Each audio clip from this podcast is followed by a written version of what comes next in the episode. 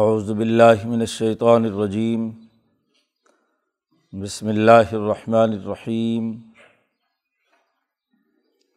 تبارک الذی نزل الفرقان على عبده لیکون للعالمین نذیرا الذی له ملک السماوات والارض ولم يتخذ ولدا ولم يكن له شریک فی الملک و خالق کل شعین فقدر تقدیرہ و تخذو مندونی ہی عالحتاً لا یخلقون شعیم وہم یخلقون ولا یملکون لنفسم ضرم ولا نفع ولا یملکون موتم ولا حیاتم ولا نشورا. وقال الدین کفرو انہادا اللہ عفق نفتراہ و آعانہ علیہ قوم آخرون فقد جا ظلم و ظورا وقال اساتیر الاولی نقتبہ فہی تملا علیہ بکرتم و عصیلہ قل انضل الدی علم الصرف السماوات والارض انہ کان غفور الرحیمہ وقالو مال حاضر رسول یقل الطعام و یمشی فی الاسواق لولا انزل الیہ ملکن فیقون معه نذیرہ او یلقا الیہ کنزن او تکون له جنت یأکل منها. وقال الظالمون ان تتبعون الا رجلا مسحورا. انظر کئی فضرب القل امثالہ فضل فلاح ستیعون صبیلا صدق اللہ العظیم. یہ صورت الفرقان کا پہلا رقوع ہے اور اس صورت کا بنیادی موضوع حق و باطل میں تفریق اور فرق و امتیاز سمجھانا ہے۔ اس صورت مبارکہ میں عباد الرحمٰن کی خصوصیات بھی بیان کی گئی ہیں اور عباد الشیطان کے رویے بھی بیان کیے گئے ہیں۔ وہ نور بصیرت جو قرآن مقدس کی صورت میں حضرت محمد مصطفیٰ صلی اللہ علیہ وسلم کے قلب اتھر پر نازل ہوا ہے، اس سے انسانی رویوں میں فرق و امتیاز، گرد و پیش کے حقائق میں حق و باطل کا صحیح فہم، بصیرت اور شعور حاصل ہوتا ہے اور اس کے ذریعے سے یہ پتہ چلتا ہے کہ سچ کیا ہے اور جھوٹ کیا ہے، حق کیا ہے اور باطل کیا ہے۔ عباد الرحمٰن، اللہ کے جو بندے ہیں، ان کی خصوصیات کیا ہیں؟ اور جو اللہ کی مخالفت کرنے والے عباد الشیطان ہیں، ان کے رویے اور کردار کیا ہے تو یہ صورت انسان میں وہ نور بصیرت اور نور شعور پیدا کرنے کے لیے ہے، جس سے ہر انسان اپنی روحانی عقلیت کو اعلیٰ درجے پر لے جاتا ہے۔ امام شاہ ولی اللہ دہلوی رحمۃ اللہ علیہ کے یہاں انسان کی جو عقلیت روحانی ہے اور ملکیت جو مالا اعلیٰ سے تعلق رکھنے والی ہے، اسے فرقان کہا گیا ہے۔ تو اسی لیے یہاں قرآن حکیم کو فرقان قرار دیا ہے۔ دوسری جگہ پر اللہ پاک نے اس فرقان کو الگ سے بھی بیان کیا ہے۔ کتاب مقدس قرآن حکیم کے نزول کے ساتھ تورات اور انجیل کے نازل کرنے کے بعد کہا وہ انضل الفرقان۔ ہم نے فرقان نازل کیا۔ تو یہاں اس صورت کا آغاز ہی اس بات سے ہوتا ہے۔ تبارک الدی بہت ہی بابرکت ہے وہ ذات۔ جس ذات نے فرقان نازل کیا اپنے بندے پر، فیصلے کی کتاب نازل کی، حضرت شیخ الہند نے ترجمہ کیا ہے فرقان کا، ایسی کتاب جو فیصلہ کرنے والی ہے، فرق کرنے والی ہے، سچ اور جھوٹ کے درمیان تفریق پیدا کرنے والی ہے کہ یہ سچ ہے، یہ جھوٹ ہے، یہ صحیح ہے، یہ غلط ہے۔ تو یہ فرق و امتیاز پیدا کرنے والی چیز کیا ہے؟ امام شاہ ولی اللہ دہلوی کے فلسفے میں جو اعلیٰ درجے کے اونچے انسان ہیں، ان کی ملکیت عالیہ کے اندر ایک نقطۂ نورانی جسے حجر بہت کہا جاتا ہے، وہ موجود ہوتا ہے۔ جب یہ حجر بہت مالا اعلیٰ کے ساتھ، عرش الہی کے ساتھ اپنا رب تعلق قائم کرتا ہے۔ حجر بہت وہ نقطہ ہے جہاں اللہ کی تجلیات کا عکس پڑتا ہے۔ تو یہ کتاب اعلیٰ ترین انسانوں کے حجر بہت کو عرش الہی کے ساتھ جوڑنے اور رابطہ پیدا کرنے کا ذریعہ ہے۔ تو یہ جو ہر انسان کے اندر، خاص طور پر وہ جو اعلیٰ درجے کے انسان ہیں انبیاء اور اونچے درجے کے۔ یہاں خاص طور پر نبی اکرم صلی اللہ علیہ وسلم کا ذکر کیا ہے۔ اعلیٰ ابد ہی اللہ نے اپنے بندے پر نبی اکرم صلی اللہ علیہ وسلم کا جو سب سے اعلیٰ ترین مقام ہے، وہ ابدیت کا ہے۔ ابد اس بندے کو کہتے ہیں کہ جو اپنے آپ کو اللہ کے سفرد کر لیتا ہے۔ غلام وہ ہوتا ہے جو سر سے پاؤں تک اپنے پورے وجود کو اپنے آقا اور مالک کے ہاتھ پر بیچ دیتا ہے اور سر تاپا، اس کا اعلی کار، اس کا ایجنٹ، اس کا کام کاج کرنے والا، اس کا نمائندہ، اس کے لیے کام میں فنا ہونے والا آدمی وہ غلام کہلاتا ہے۔ تو نبی اکرم صلی اللہ علیہ وسلم نے یہ بات فرمائی کہ کیوں نہ میں اللہ کا شکر گزار بندہ بنوں۔ جی تو ابدیت بہت اونچا مقام ہے۔ عبد اور عبادت غلامی کی اعلیٰ ترین شکل۔ تو حضور صلی اللہ علیہ وسلم کا وصف اللہ پاک نے بیان کیا اعلیٰ عبد ہی اپنے خاص بندے پر۔ جب انسان اللہ کا واقعی بندہ بنتا ہے، تو دراصل اس کے حجر بہت پر وہ نور بصیرت نازل ہوتا ہے، جس سے وہ صحیح اور غلط میں تمیز پیدا کر لیتا ہے۔ ایک اعلیٰ درجے کا انسان کا جو غلام ہے، وہ بھی اعلیٰ درجے کا شعور رکھتا ہے۔ کیونکہ اسے غلام گردشوں میں رہتے ہوئے حکومتی فیصلوں اور بادشاہ کی صحبت اور قرب کی وجہ سے بہت سارے فیصلوں کی اطلاع ہو جاتی ہے، تو اسے بھی فرق و امتیاز کی صلاحیت پیدا ہو جاتی ہے۔ تو جو امبیا علیہم السلام اور بالخصوص امام الانبیاء حضرت محمد مصطفیٰ صلی اللہ علیہ و سلم جن کے قلب اتھر کا تعلق ذات باری تعالیٰ سے ہوا، تو اللہ نے وہ نور بصیرت عطا کی قرآن حکیم جو دراصل فیصلہ کرنے والی کتاب ہے، حق و باطل میں، عرش الٰہی میں جو فیصلہ قرآن کی حق صورت میں اللہ نے متعین کیا، وہ اپنے خاص بندے حضرت محمد مصطفیٰ صلی اللہ علیہ وسلم پر نازل کر دیا۔ اب نبی اکرم صلی اللہ علیہ وسلم کی وساطت سے صحابہ تعبین اولیاء اللہ، علماء ربانیین، جو انسان بھی اس نور بصیرت کے ساتھ تعلق قائم کریں گے ان میں بھی یہ فرق و امتیاز پیدا کرنے کی اہلیت اور صلاحیت پیدا ہوگی۔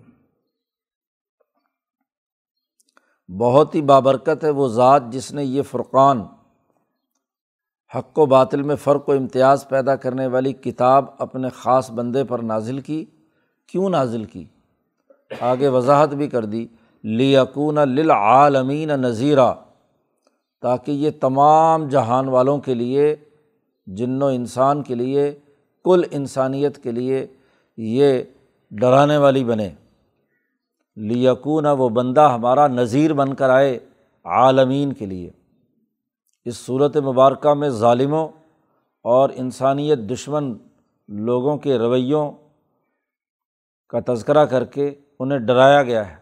تو چونکہ اس میں نذیر کا ذکر ہے، اس صورت میں ڈرانے کا، اس لیے یہاں شروع صورت میں ہی نذیر قرار دیا گیا ہے۔ بشیر کا لفظ یہاں نہیں لایا گیا، اس لیے کہ یہاں بشارت کا تذکرہ بہت کم ہے۔ البتہ آخر صورت میں جا کر عباد الرحمٰن کی خصوصیات بیان کی ہیں۔ جب تک کسی قوم میں سے بد اخلاقی نہ نکلے نظیر کی اساس پر جب تک ان کے درمیان درستگی نہ ہو، تو آگے بشیر والی جو انعامات ہیں وہ نہیں دیے جا سکتے۔ تو پورے عالم کے لیے، عالمین کے لیے اللہ نے نذیر بنا کر بھیجا ہے نبی اکرم صلی اللہ علیہ وسلم کو۔ اللہ کون ہے جس نے یہ کتاب نازل کی اپنے خاص بندے پر؟ اللہ دی لہو ملک السماوات والارض۔ اللہ وہ ہے جس کی بادشاہی اور حکومت ہے آسمان اور زمین پر۔ تمام آسمانوں اور زمینوں پر اسی کی سلطنت اور حکومت ہے۔ اس کی حکمرانی ہے۔ تو حاکم اعلیٰ اور حاکم مطلق نے ایک کتاب نازل کی ہے فیصلہ پیدا کرنے کی، شعور دینے کی، حق و باطل میں فرق و امتیاز پیدا کرنے کی صلاحیت والی کتاب نازل کی ہے اپنے خاص بندے پر تاکہ وہ لوگوں کو ڈرائیں، ان لوگوں کو جو غلط راستے پر چل رہے ہیں۔ ان کا غلط راستہ کیا ہے؟ کہ ایک تو وہ اس مالک الملک کے ساتھ کسی نہ کسی کو شریک کرتے ہیں۔ کبھی اللہ کا کوئی بیٹا بناتے ہیں، کبھی بیٹیاں بناتے ہیں، کبھی اور دنیا میں پتھروں، بتوں اور فرعون و نمرودوں کو خدا قرار دیتے ہیں۔ تو یہ انتہائی غلط بات ہے۔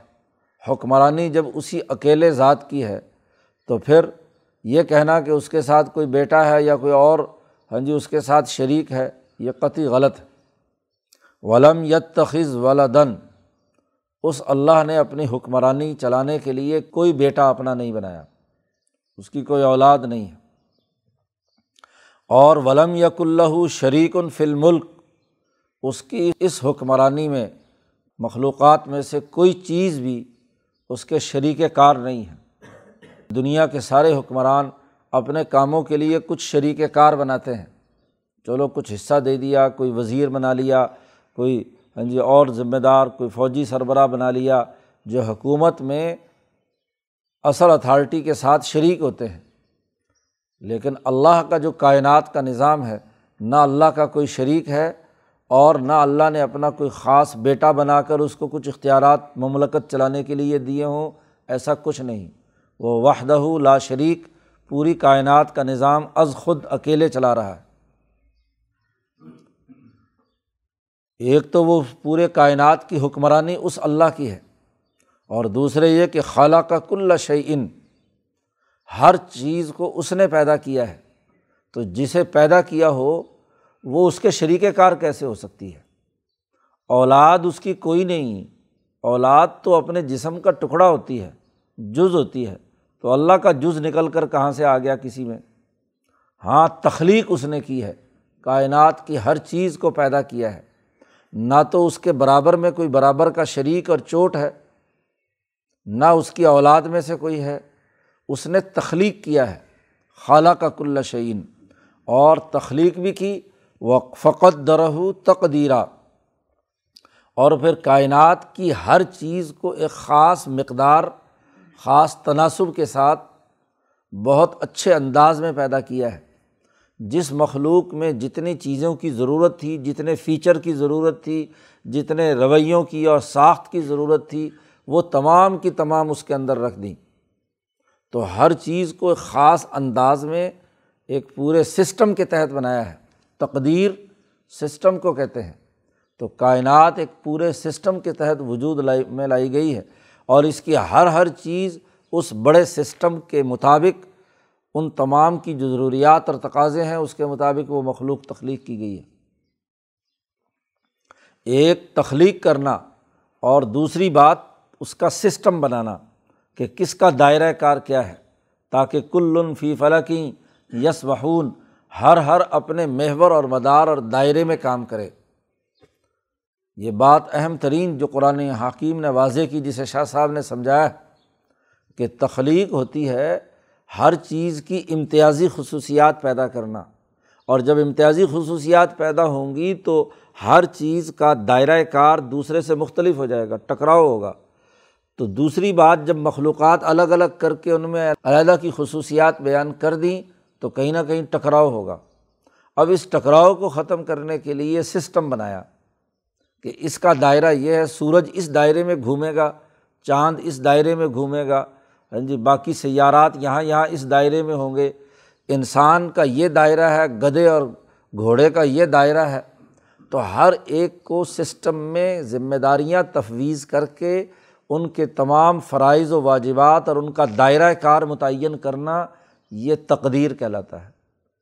تو تخلیق بھی اسی کی ہے اور تقدیر بھی اسی کی ہے۔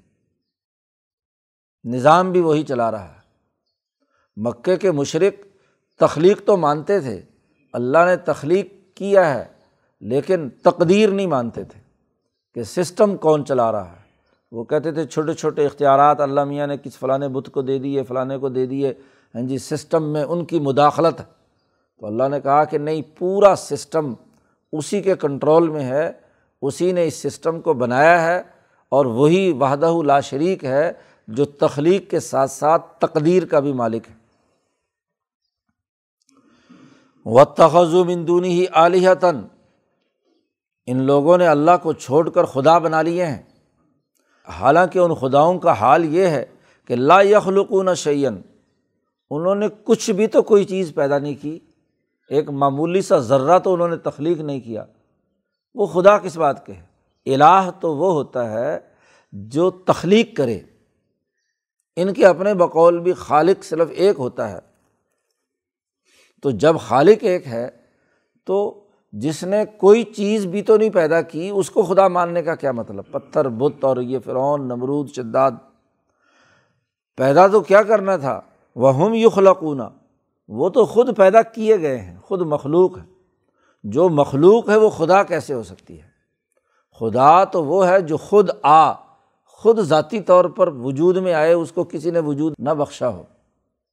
تو جو اللہ تبارک و تعالیٰ ہے، وہ تو خود اپنے ذات میں خود قائم و دائم ہے، حی قیوم ہے۔ ہاں جی تو وہ تو الہ ہے۔ تو جو مخلوق ہے جو اپنی پیدائش میں کسی دوسرے کا محتاج ہے، وہ الہ یا خدا کیسے ہو سکتا ہے؟ وہ تو خود آیا ہی نہیں کہ خدا ہو وہ۔ وہ تو دوسرے نے لایا ہے، اللہ نے اسے پیدا کیا ہے۔ تو وہ خدا کیسے ہو گیا؟ ولا یملکون الفسم ذرم ولا نفعن پیدا تو کیا کرنا تھا؟ یہ تو اپنے نف اپنے ذات کے نفع نقصان کے بھی مالک نہیں ہے۔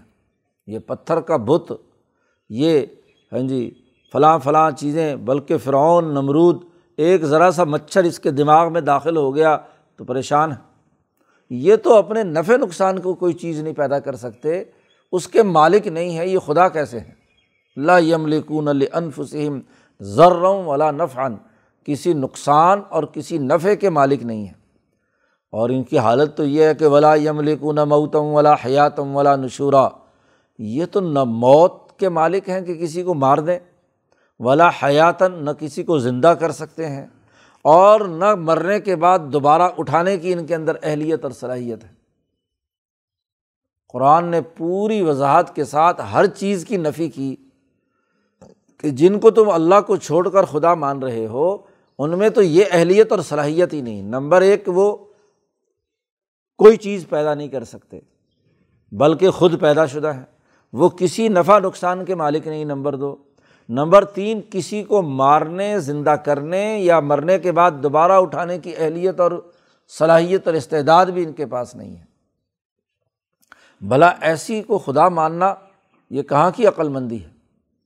نور بصیرت اور قرآن کی یہ تعلیم یہ فرق اور امتیاز سمجھا رہی ہے، عقل کا استعمال سمجھا رہی ہے۔ عقلی طور پر یہ بات سمجھائی ہے۔ ایک عقلیت روحانی ہوتی ہے اور ایک عقلیت حیوانی ہوتی ہے۔ تو عقل حیوانی مراد نہیں ہے یہاں۔ عقل حیوانی جب عقل روحانی کے تابع ہو تو پھر تو درست فیصلے کرتی ہے۔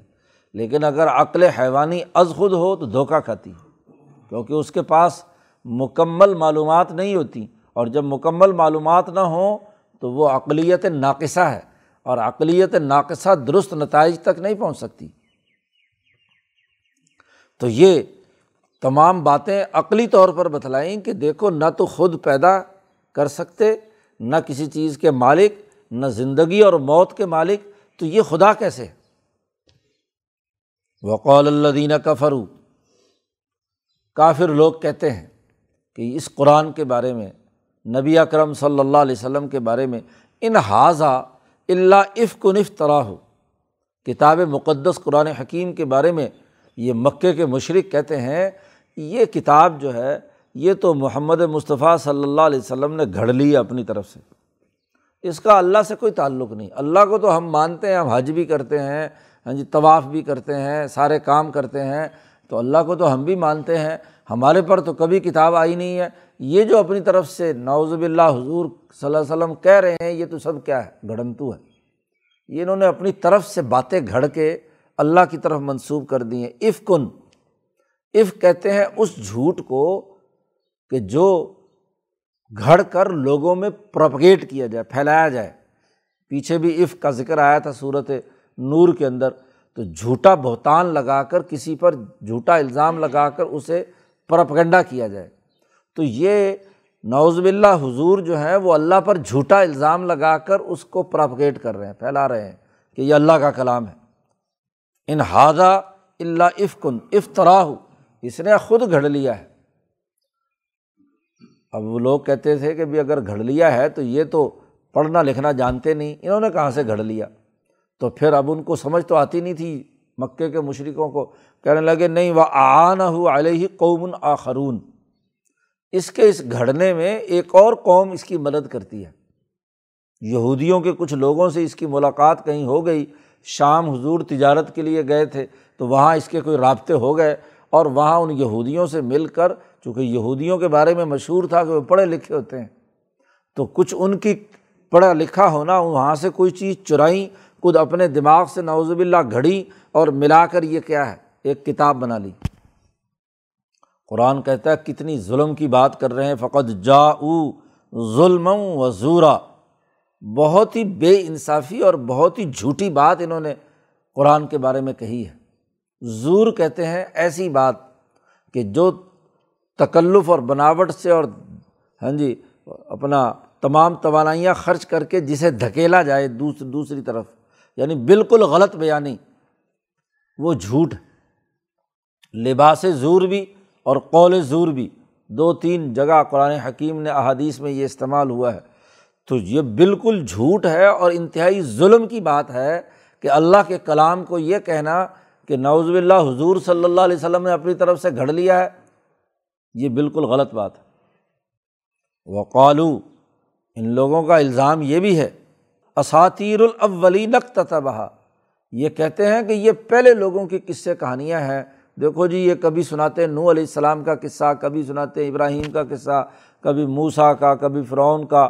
تو یہ پرانے قصے کہانیاں یہ یہودیوں نے انہیں کہیں بتا دیے اور وہاں سے یہ قصے کہانیاں روزانہ صبح شام لکھواتا ہے فہیت تم لا علیہ بک رتم و اصیلا وہی لکھوائی جاتی ہیں اس پر صبح اور شام۔ حضرت شاہ عبد القادر دہلوی رحمۃ اللہ علیہ فرماتے ہیں کہ اس زمانے میں مکہ مکرمہ میں دار ارقم میں جب حضور صلی اللہ علیہ وسلم کی صحبت میں صحابہ ہوتے تھے تو اس وقت نمازیں دو ہی پڑھتے تھے۔ کیونکہ ابھی باقاعدہ نمازوں کا وہ تو معراج میں پانچ نمازیں فرض ہوئیں، ایک فجر میں اور ایک شام میں، صبح شام کی۔ تو اس وقت صحابہ آتے اور اس دن جو قرآن نازل ہوتا تو وہ حضور ان کو لکھوا دیتے کہ آج یہ صورت نازل ہوئی، آج یہ صورت نازل ہوئی۔ تو اس پر جھوٹا الزام لگاتے کہ یہ صبح شام وہ جو گھڑے ہوئے قصے کہانیاں ہیں، وہ نبی اکرم صلی اللہ علیہ وسلم لوگوں کو لکھواتے ہیں۔ قرآن کہتا ہے کل اے محمد صلی اللہ علیہ وسلم، ان کو کہہ دیجیے انضل الدی یا علم السر فص سماوات والارض۔ یہ محمد مصطفیٰ صلی اللہ علیہ وسلم کا اپنی طرف سے گھڑا ہوا کلام نہیں ہے۔ یہ تو اس ذات نے نازل کیا ہے انضل اس ذات نے نازل کیا ہے اللہ یا علم السر فص سماوات والارض۔ جو آسمان و زمین کے تمام چھپی ہوئی باتوں کو جانتا ہے۔ ایک تو تمہاری ظاہری باتیں ہیں۔ جو تمہارے سامنے ہے اور ایک اس پوری کائنات کا راز ہے، سر ہے، چھپا ہوا ہے، باطن ہے۔ تو اس آسمان و زمین کا ملکوت ہے۔ جو دوسری جگہ پر ملکوت سماوات والارض کا لفظ استعمال کیا، اس کا جو مخفی نظام ڈائنامک سسٹم ہے، جو اللہ اسے جانتا ہے، اس کے تقاضوں کے مطابق۔ انسانیت کی آج کے زمانے میں کیا ضرورت ہے؟ وہ پیغام الہی اللہ پاک نے ان پر نازل کیا ہے۔ آج کی ضرورت کیا ہے؟ کیونکہ ہر ظاہری چیز جو گردش میں ہے، اس کے پیچھے کوئی نہ کوئی توانائی کا سسٹم ہے۔ کوئی مشین بھی حرکت کر رہی ہے تو اس کے پیچھے اندر اس کا سسٹم ہے۔ گاڑی چل رہی ہے، اس کے اندر انجن چلانے کا ایک سسٹم ہے جو نظروں سے اوجل ہے۔ کہاں پیٹرول جل رہا ہے، کس جگہ انجن کام کر رہا ہے، کہاں پسٹن اپنا کام کر رہا ہے، کس طریقے سے وہ دھکیلتا ہے، کس سے پوری شافٹ گھومتی ہے اور کیسے پہیے گھومتے ہیں۔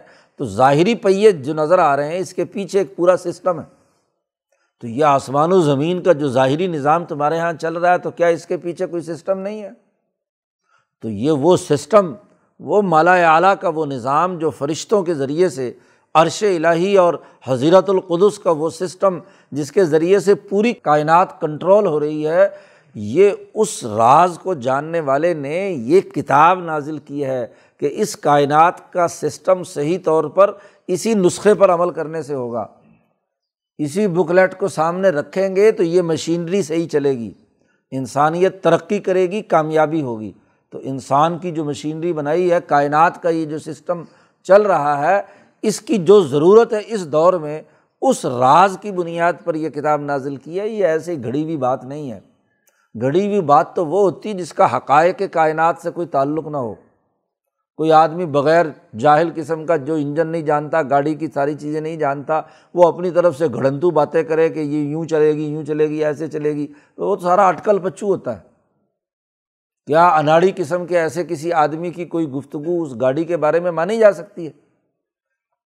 تو اس پوری کائنات، آسمان و زمین کا جو راز ہے، سر ہے ملاکوتی نظام ہے جو اس کو جانتا ہے، اس نے یہ کتاب اس عالمگیر کائنات کے تناظر میں حقائق کو واضح کرنے کے لیے اپنے بندے پر نازل کی ہے، یہ فرقان نحو کان غفور الرحیمہ بے شک وہ اللہ تعالیٰ معاف کرنے والا ہے، رحم کرنے والا ہے۔ اللہ کے رحم کا اظہار ہے، یہ کتاب اور یہ اس لیے ہے کہ لوگ اس کتاب کو سامنے رکھ کر غلطیاں اگر ہو گئی ہیں تو انہیں معاف کر دیا جائے۔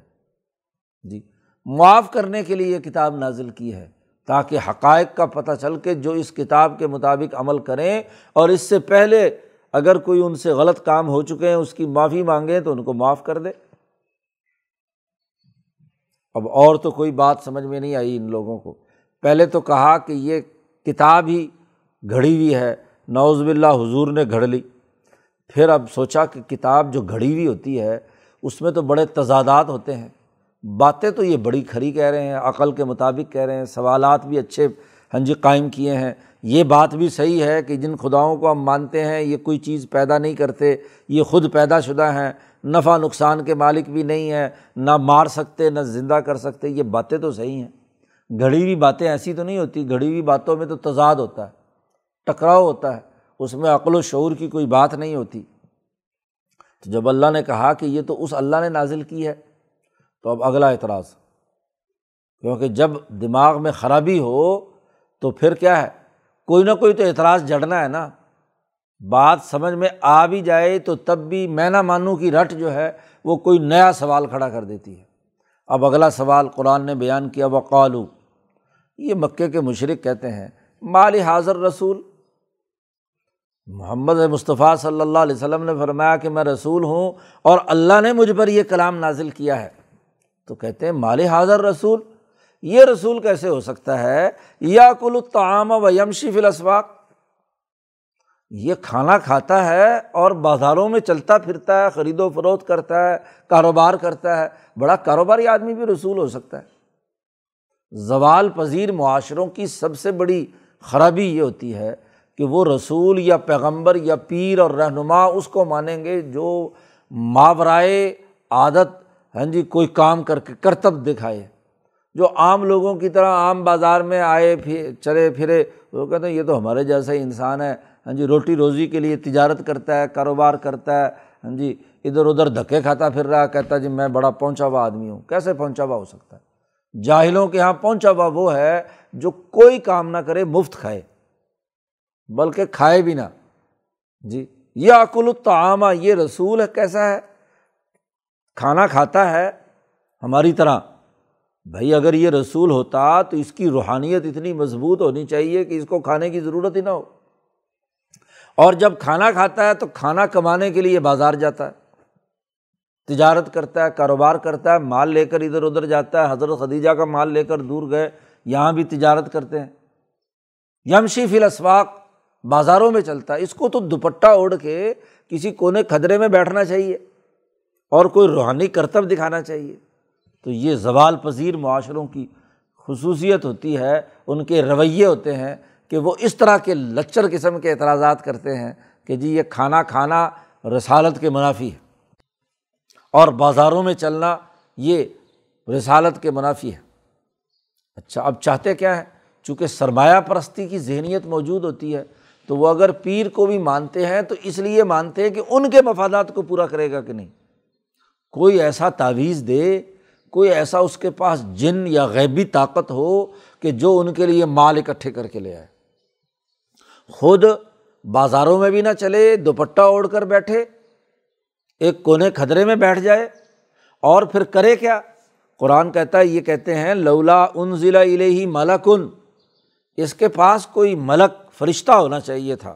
فیقون معاہو نذیرہ وہ ہمیں ڈراتا، کوئی اس کے پاس جن ہوتا، کوئی ایسی طاقت ہوتی کہ جو ہمیں خوف زدہ کرتی، تو پھر ہمیں پتہ چلتا کہ ہاں واقعی رسول ہے۔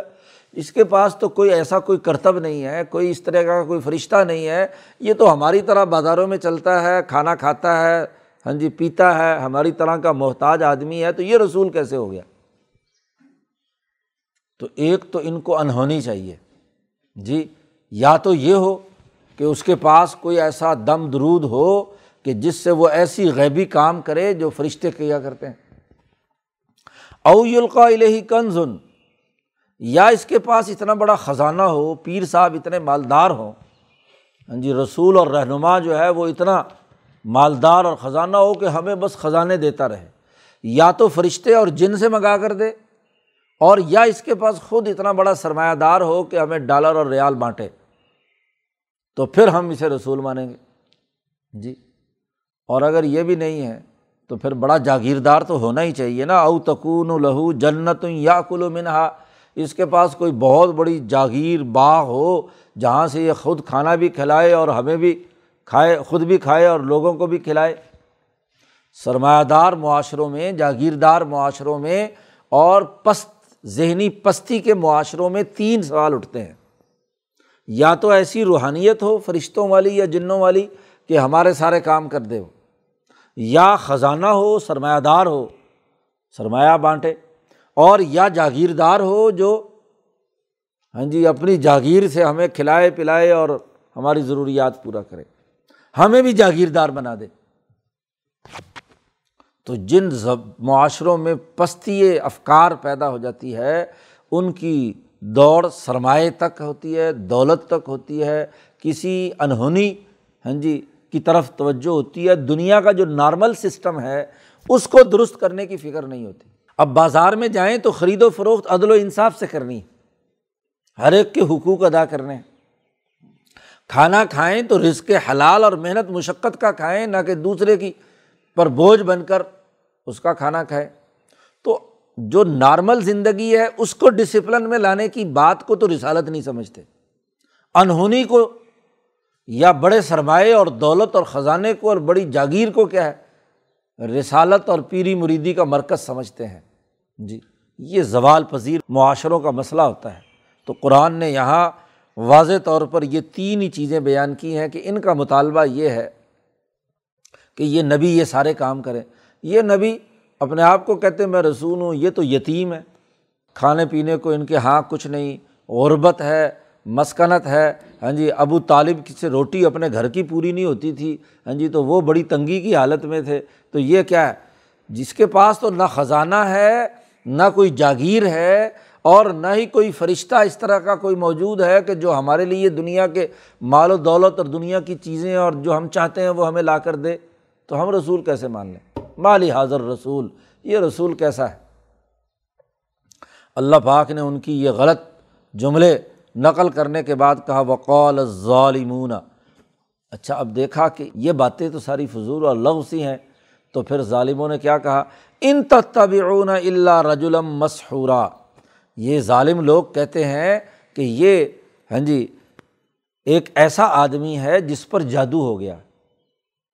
سرمایہ پرست معاشروں میں وہ آدمی جس کے پاس دولت نہ ہو، جاگیر نہ ہو، کوئی روحانی کرتب نہ دکھا سکتا ہو، وہ اگر بلند بانگ دعوے کرے کہ میں انقلاب لاؤں گا اور میں کیسر و کسرا کو شکست دوں گا اور یہ ہوگا اور وہ ہوگا، تو یہ کیا کہیں گے؟ دیوانے کی بڑھ ہے۔ یہ تو کوئی جادو ہو گیا، کسی نے اس پہ جادو کر دیا راج الم مسحورہ۔ ہاں جی سحر زدہ آدمی ہے۔ جی کوئی شیطان اس کو چمٹ گیا، ذہن نوز باللہ اس کا خراب ہو گیا ہے کہ وہ اس کو مسلط کر کے اس کو آسمان پر چڑھا رہا ہے۔ ہاں جی گھر میں کھانے کے لیے دانے نہیں اور انقلاب برپا کرنا چلے کیسر و کسرا کے خلاف۔ تو جی سوائے مشہور ہونے کے، جادو کا اثر ہونے کے اور کیا ہے؟ اللہ پاک نے کہا، ظالم لوگ کتنا جھوٹا الزام لگا رہے ہیں۔ رسول اللہ صلی اللہ علیہ وسلم پر رج المسحورہ اللہ پاک نے کہا، حضرت محمد مصطفیٰ صلی اللہ علیہ وسلم سے ان ضرور اے محمد صلی اللہ علیہ وسلم، آپ دیکھیے تو صحیح کئی ضرب القلم صالہ آپ کے لیے کیسی کیسی مثالیں بیان کرتے ہیں؟ کس کس طرح کے جھوٹے الزام آپ پر لگاتے ہیں؟ کبھی مجنون کہتے ہیں، کبھی مشہور کہتے ہیں، کبھی ساحر کہتے ہیں، کبھی کچھ کہتے ہیں، کبھی کچھ کہتے ہیں۔ دیکھو تو صحیح، ذرا ان کا تماشا، ان کی عقل کا ہاں جی دیوالیہ پن تو دیکھو۔ کہ یہ کیا کر رہے ہیں؟ آپ کے بارے میں کیسی کیسی مثالیں بیان کر رہے ہیں؟ قرآن کہتا فضلو گمراہ ہو گئے۔ فلاں یستتی اون سبیلا ان کو راستہ نہیں مل رہا۔ ان کے اندر طاقت اور قوت نہیں ہے کہ سیدھے راستے پر چل سکیں۔ اب جب راستہ کیسے دیکھیں گے؟ جو روشنی آئی تھی فرقان کی، جس نے حق و باطل میں تمیز کا طریقہ سکھایا تھا، اس کو تو پسے پش ڈال دیا۔ اس کو ماننے کے بجائے اس پر طرح طرح کے جھوٹے الزامات لگانا شروع کر دیے، تو راستہ کیسے پائیں گے؟ صحیح راستہ ان کو کیسے ملے گا؟ فلاں یستتی اونا سبیلا، اب یہ کبھی بھی صحیح راستے پر نہیں چل سکتے۔ آدمی عقل کی بات کی اتباع کرے، اس کے پیچھے چلے، ان ہدایات پر عمل کرے، تو پھر تو کیا ہے؟ راستہ حاصل کر سکتا ہے۔ اور اگر عقل کی بات کا انکار کر دے اور اس کو جھٹلا دے، اس کو کبھی اساتیر الاولین کہا ہے، کبھی کہے کہ جی یہ کیا ہے ہاں جی مشہور ہیں، کبھی کچھ اور کبھی کچھ الزامات لگائیں، کبھی کہیں مال حاضر رسول یا اکل الطعام و یمشی فلاسفاق تو یہ ساری باتیں ایسی ہیں جو ان کو راستہ اب کبھی نہیں دکھائیں گے، کیونکہ راستہ خود کھوٹا کر لیا۔ جس راستے سے ان کے اندر عقل و شعور آنی تھی، وہ راستہ اب ان کے پاس نہیں ہے۔ وہ نور بصیرت اور شعور ان سے چھین لیا گیا، جس کے ذریعے سے ان کو حق و باطل میں تمیز پیدا ہونی تھی۔ تو قرآن حکیم نے اس صورت میں حق و باطل کی فرق اور امتیاز کے بنیادی عقلی رویے ہاں جی دونوں طرف کے وہ قرآن نے بیان کیے ہیں۔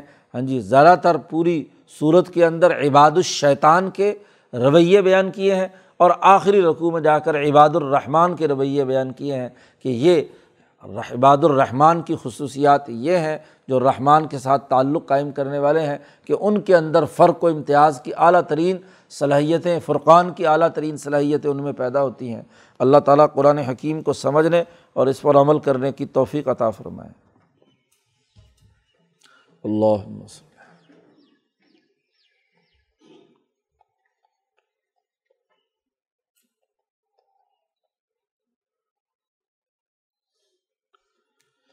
اجمعین.